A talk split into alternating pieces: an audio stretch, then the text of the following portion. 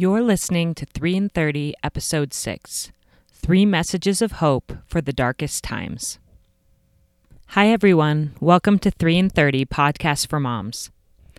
No intro music this week because I just couldn't quite play that cheerful intro music for the topic that we're going to have for our podcast today. It's going to be different, it's going to be more personal, but I hope that it will be helpful to someone out there. So, this past week, I was on my way to meet up with some of my best friends in Texas when I got a heartbreaking, life altering phone call. I just finished my first flight when I turned on my phone during my layover in Phoenix, and I saw a text that made my world stand still.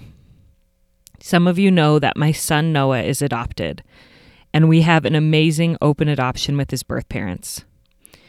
Uh, we know even know many of their extended family and friends. And that day on the airplane, I saw a text from one of those friends saying that she was there for me if I wanted to talk and that she loved me. This was so out of nowhere that I immediately knew something was wrong and I started to panic. My first thoughts went to my son's birth mother, Katie. She has struggled with episodes of extreme depression for the past several years.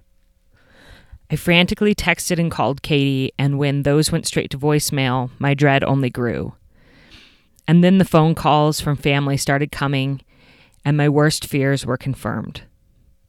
Our beautiful Katie, the girl who had given my son life and who had made me a mother, was gone.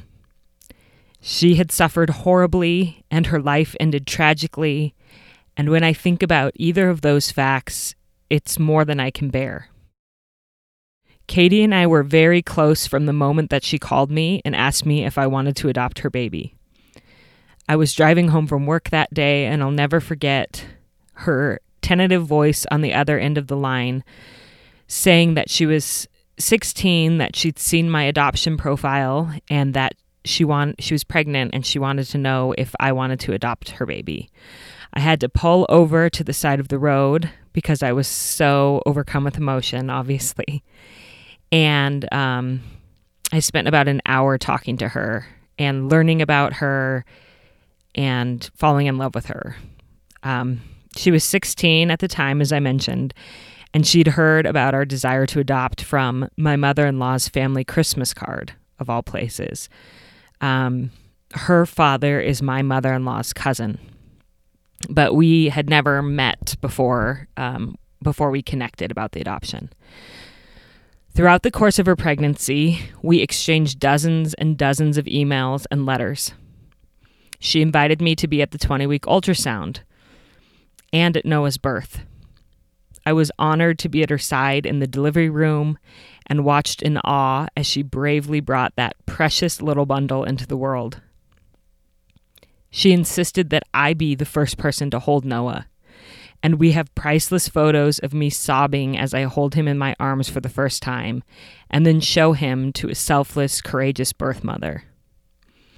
I sobbed back in that hospital room, and I sobbed again in that airport in Phoenix as the grief of her passing rose and pulsed and overwhelmed me. She'd become part of our family over Noah's six years of life, coming to visit us for many birthdays and holidays, and it felt unimaginable that she wouldn't be there anymore. She and I were actually planning to record a podcast together this next week because November is National Adoption Month. Our last texts were about how excited she was to share some of the lessons that she'd learned about love from placing Noah for adoption. It feels like such a loss that her words will never be recorded here, that you'll never get to hear from her directly.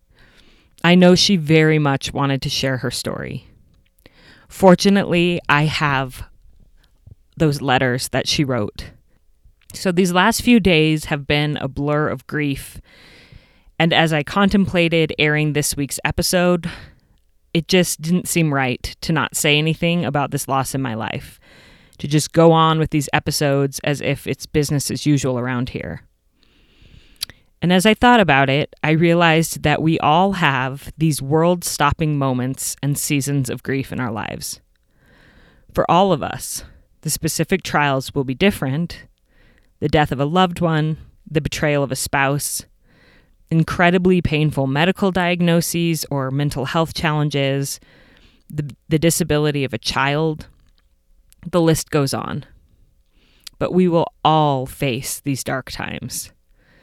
And how do we get through those times and hang on to hope? It can be so difficult.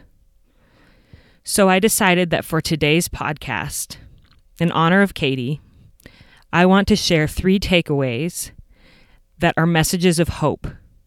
And all three I learned during the adoption process as we waited for Noah to be born. They're phrased in the form of different scriptures that I found during those years when we were waiting for Noah.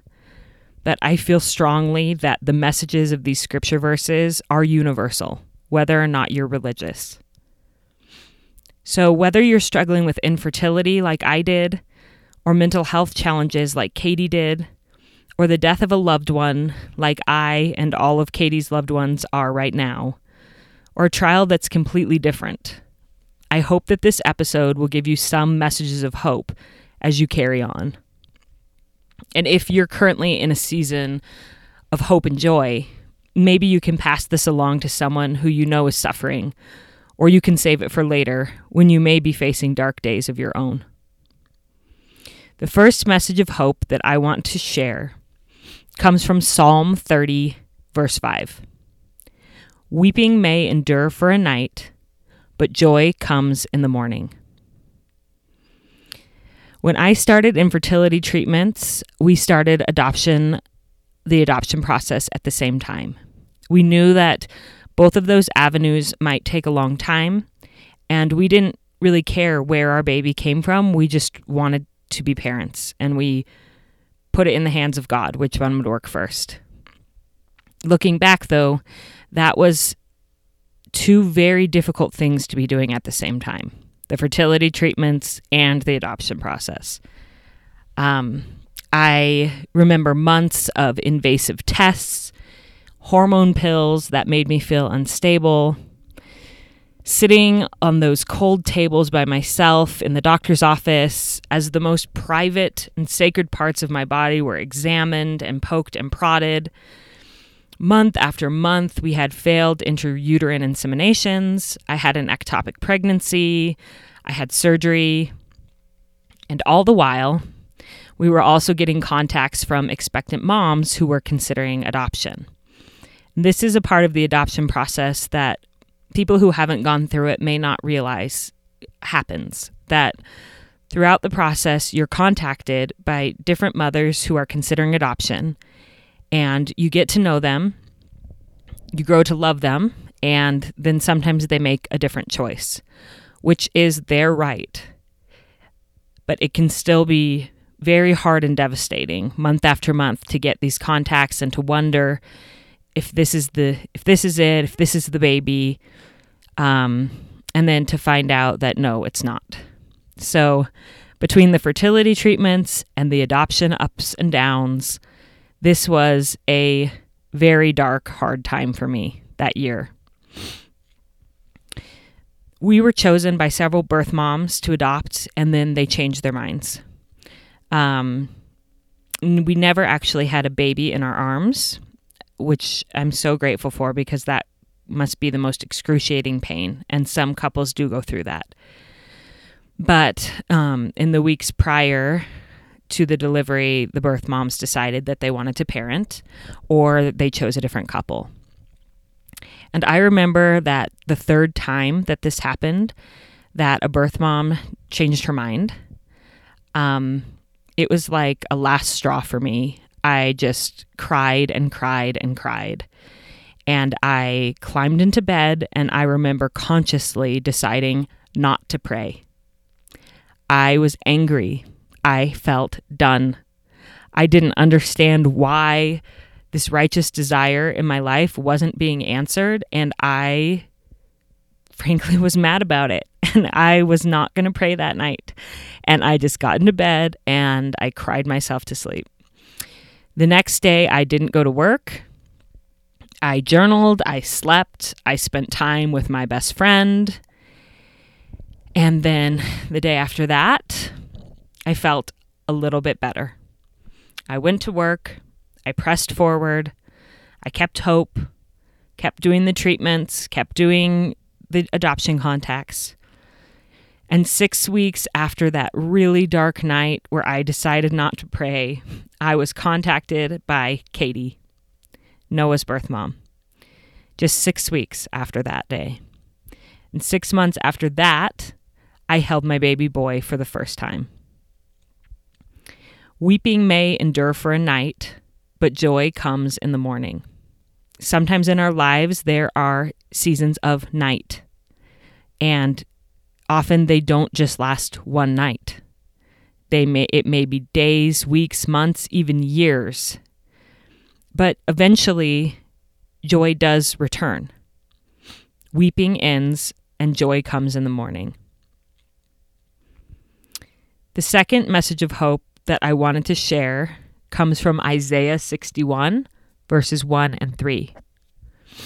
He hath sent me to bind up the brokenhearted, to proclaim liberty to the captives, and the opening of the prison to them that are bound, to give unto them beauty for ashes.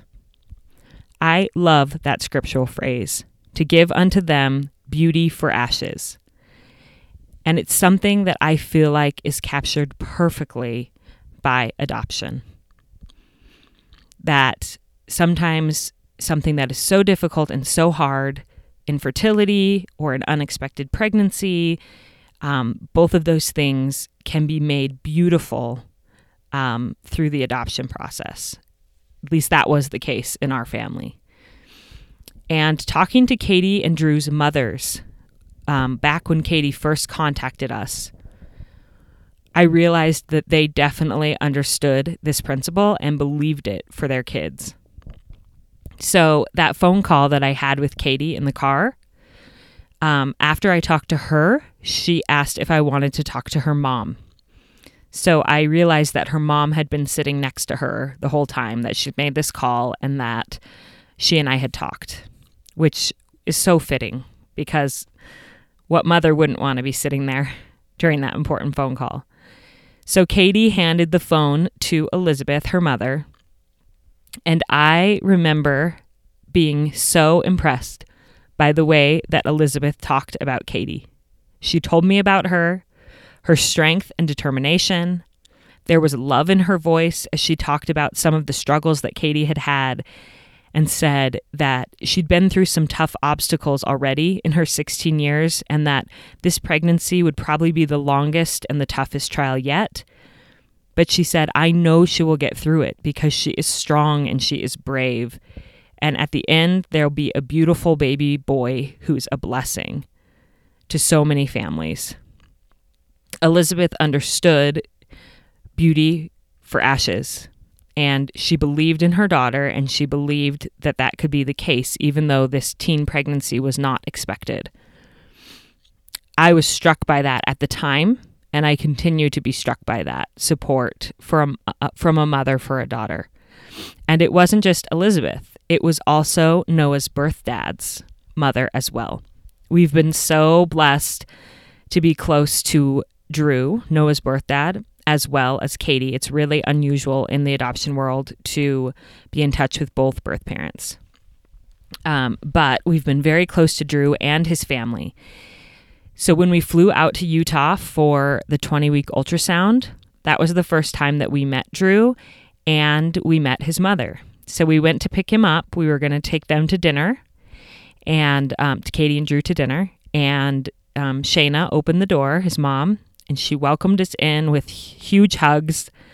She had us sit down in the living room and she had um, Drew's siblings stay in the room so it was really, it felt like very much a family gathering that they were all there to support Katie and Drew.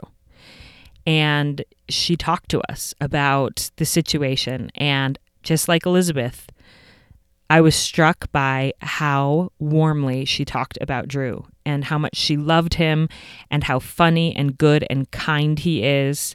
And I remember he's the 17 year old kid. You can imagine he's just blushing shyly um, as his he hears his mom praising him. And um, she went on to say how much they loved the baby already and that it was a hard situation they were facing, but that she knew that the baby would be a beautiful blessing and that Katie and Drew would grow even stronger from the experience. Elizabeth and Shayna definitely understood and believed that beauty could come from ashes. So, to apply this to trials universe, universally, think about some of your hardest trials. Can you see some of the beauty that came from them? Not that you would necessarily choose those trials again, but can you see that somehow God offered a compensatory blessing for your loss? Something that balanced it out or helped or supported you? Something beautiful that came out of it. I can see so many ways that God made beauty from ashes in our infertility adoption story.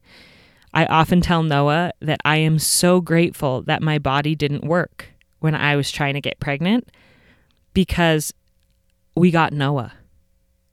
Um, from that devastating experience of all of those fertility treatments, that ashes experience, came the most beautiful gift I've ever been given the opportunity to be a mother to not just any little boy, to my little boy, my Noah. I wouldn't want any other baby. I'm so glad that I was infertile because I got Noah.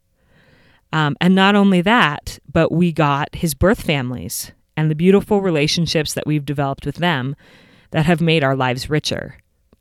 We would never have had that if we never had adoption. Truly, beauty has come from ashes in that experience and so many others in my life when I've had really difficult trials.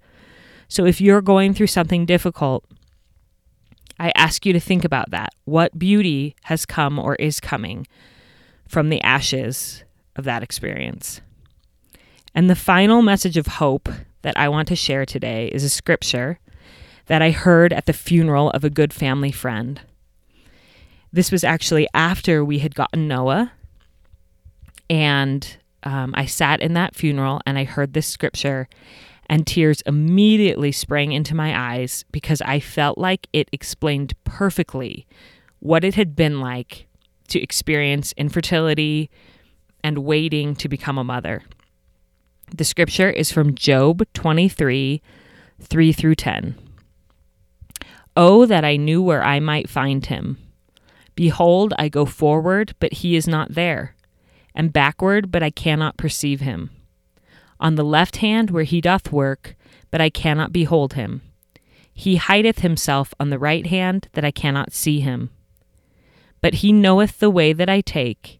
When he hath tried me, I shall come forth as gold. And what I loved the most about that verse was the um, the longing in the first it, it, it, the, what I love most about that passage is the longing expressed in that first verse, where Job is searching for God. He's searching for his will, and he doesn't, it feels like he's not there. It feels like God is hiding. And that's how I felt during those months prior to our adoption when I was trying every avenue the fertility, all these different adoption contacts, moving forward in faith, and nothing was working out. It felt like this that I go forward, but he's not there, and backward, but I cannot perceive him. On the left hand where he doth work, but I cannot behold him. And then that last verse, but he knoweth the way that I take. When he hath tried me, I shall come forth as gold. And I love that promise that we will come forth as gold from our trials.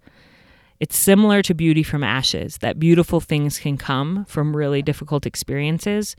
But I feel like this verse is even more applicable to us as individuals, not just that good things will come within our lives as a result of trials, but good things will come within us. We will be refined, we will be turned to gold as a result of the difficult things that we go through. Um, this the experience of infertility and adoption is one that I would not trade. First of all, because it brought us our Noah, but second, because I learned so many personal things that have forever impacted my personality, who I am, the type of friend that I am. I have more faith in God's timing. I'm more patient. I have more compassion for other people. All of these things came as a result of this trial. In fact, as I looked back at my journals, I found an excerpt from my journal where I actually talked about this in the moment. So this was October 2010. This is before Noah was born. I wrote this. This past year, I've learned more about patience, more than I ever wanted to learn, than I had in my whole life before that. More about empathy and reliance on the Lord. The learning has almost been tangible because it's so evident in my life. So, whether or not you're religious, I bet if you search for it, you can see how your trials and challenges have refined you, how they have turned you to gold. You can ask yourself some questions. What am I learning from this experience? How am I going to be a more compassionate friend as a result of having this experience? How am I going to be more humble or a better listener or less judgmental? And if you are religious, how has this brought me closer to my Heavenly Father? These are all ways that our trials refine us and turn us to gold. To end, I just want to recap these three messages of hope that I learned during the adoption process, but that I really feel can be applicable to almost anyone during some of our darkest times in life. I know that I needed to be reminded of these messages this week with the loss of our Katie. First, weeping may endure the night, but joy comes in the morning. Even in the hardest, most terrible of trials, joy will return. Someday, somehow, the night will end. Number two, the scriptural phrase, beauty for ashes. That even in the worst trials, when our lives feel like piles of ashes, beauty can come from it. If we search for it and have faith, God can give us beauty for ashes. And finally, third, the scripture from Job, where he promises that we shall come forth as gold, that we are being refined by our trials, and that if we let them, we can gain characteristics that will bless us and will bless other people for the rest of our lives. So, this week, please take care of yourself, your families, and those around you. Next Monday, we'll be back to our regular programming on the podcast with an episode about how to create a peaceful home environment. But thank you for letting me share my heart today. I know it was helpful for me, and I hope that it was helpful for at least one person out there who may be facing darkness and searching for messages of light. Happy Thanksgiving to all of you, and hold your families close this week.